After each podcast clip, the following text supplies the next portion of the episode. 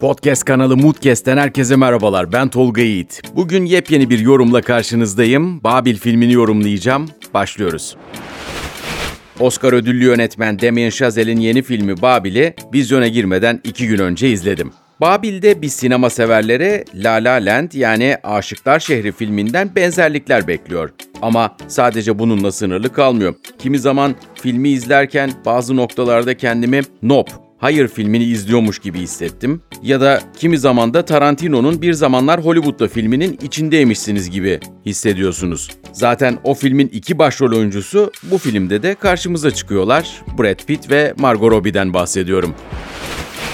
Babil filmi bir yaş sınırına sahip hem de öyle böyle değil fena bir yaş sınırı. Özellikle filmin açılışındaki 30 dakikalık parti sahnesi müthiş çılgın, sansürsüz ve hem uyuşturucu hem de cinsel fantezileriyle Babil filminin artı 18 yaş seviyesine çıkmasını sağlıyor. Bu 30 dakikalık açılıştan sonra başka bir hikayeye geçiş yapıyoruz. Sonra ara ara yine bu 30 dakikalık açılıştaki sekanslara ya da onun muadillerine dönüyoruz. Şimdi gelin detaylara inelim.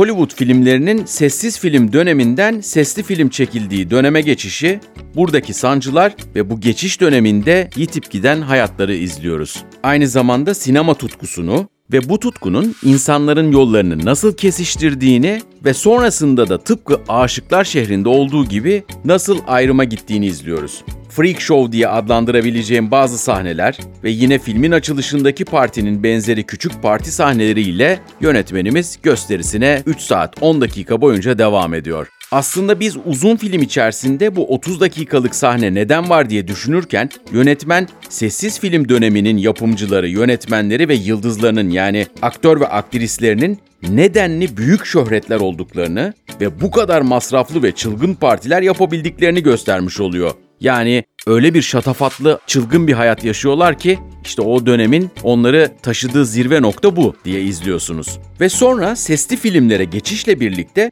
o şaşalı çılgın dönemin sonuna gelindiğini gösteriyor. O dönemde toplumdan da filmlerin ve aynı zamanda oyuncuların özel hayatlarında daha ahlaklı olması yönünde bir baskı gelmeye başlıyor. Yani filmlerle ilgili de seyircinin böyle bir talebi oluyor. Bunu da başrolde Margot Robbie'nin canlandırdığı Nelly karakterinin özel hayatındaki ilişkisine karışıldığı bölümde görüyoruz. Ve Damien Chazelle filmin başındaki şaşalı dönemdeki partinin artık underground'a yani yerin altına indiğini de Tobey Maguire'lı sahnede bize çarpıcı şekilde gösteriyor. Bu arada eski Spider-Man, Örümcek Adam Tobey Maguire'ı öyle bir tiplemeyle gördük ki bir an güldüm, bir an şaşırdım. Ya bu Tobey mi dedim. Çok ilginç bir sahneydi filmin başında yok neredeyse sonlarına doğru yani yaklaşık 2 saat falan filmi izledikten sonra kendisiyle o sahnede karşılaşıyorsunuz. Özellikle Maguire'ın canlandırdığı James McKay karakterinin terk edilmiş madenin alt katlarında gezerkenki sözleri ve yanlış hatırlamıyorsam iki kat aşağıya indikleri sırada arka planda çalan şarkıya dikkat ettiğiniz zaman ne dediğimi daha iyi anlayacaksınız. Yani o şaşalı dönemin kapanıp yerin altına girişini bu sözler ve o şarkı çok iyi ifade ediyor. Şarkı diyorum, filmin başlarında dinlediğiniz şarkılara dikkat edin. Bu çok önemli. Spoiler vermeden bu bölümü böyle geçmiş olayım. Filmde güzel ince detaylar var. Ama yine Tobey Maguire'lı sahneden örnek verecek olursam, madene gitmeden önceki bölümde yaşananlar da filmin bütünlüğünün kopmasına sebep oluyor diyebilirim. Ha ben o sırada izlerken pür dikkat izledim çünkü ne olacak diye merak ederek izliyorsunuz. Yoksa 3 saat 10 dakikalık filmde sinemada kalmanız mümkün değil. Yani hep bir merak var. Ve aslında yönetmen istese Babil filminden kesip biçerek ayrı kurgularla iki film birden çıkarabilirmiş. Ve baktığınız zaman görüyorsunuz ki iki farklı filmin birbiriyle harmanlanmış hali gibi de duruyor.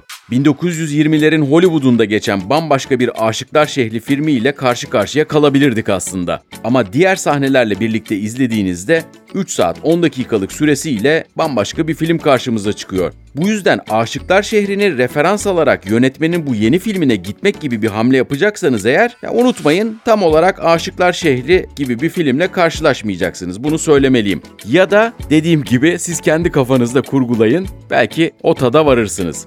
Babil filminin müzikleri nasıl? Bir de ona değinelim.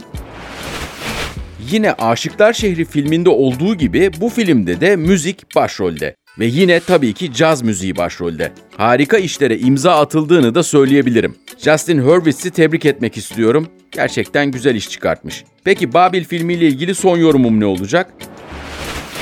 Film Oscar'a çeşitli kategorilerde aday olacaktır. Bunların arasında müziğin de olmasını ben bekliyorum. Siz de izlediğinizde muhakkak bana katılacaksınızdır. 3 saati aşan süresi, farklı türleri birleştirmesi, bir Hollywood nostaljisi yaşatırken o dönemin sinemacılarına ve sonrasında da tümüyle sinema sektörüne selam çakan Babil filmi sizi beyaz perdede bekliyor. İzleyip izlememek az önce anlattığım detaylara dikkat ederek sizin vereceğiniz bir karar. Eğer unuttuysanız ki çok bilgi verdim galiba, podcast yayınını başa alın bir kez daha dinleyin. Ve şimdiden size de iyi seyirler diliyorum. Yeni bölümde görüşmek üzere, hoşçakalın.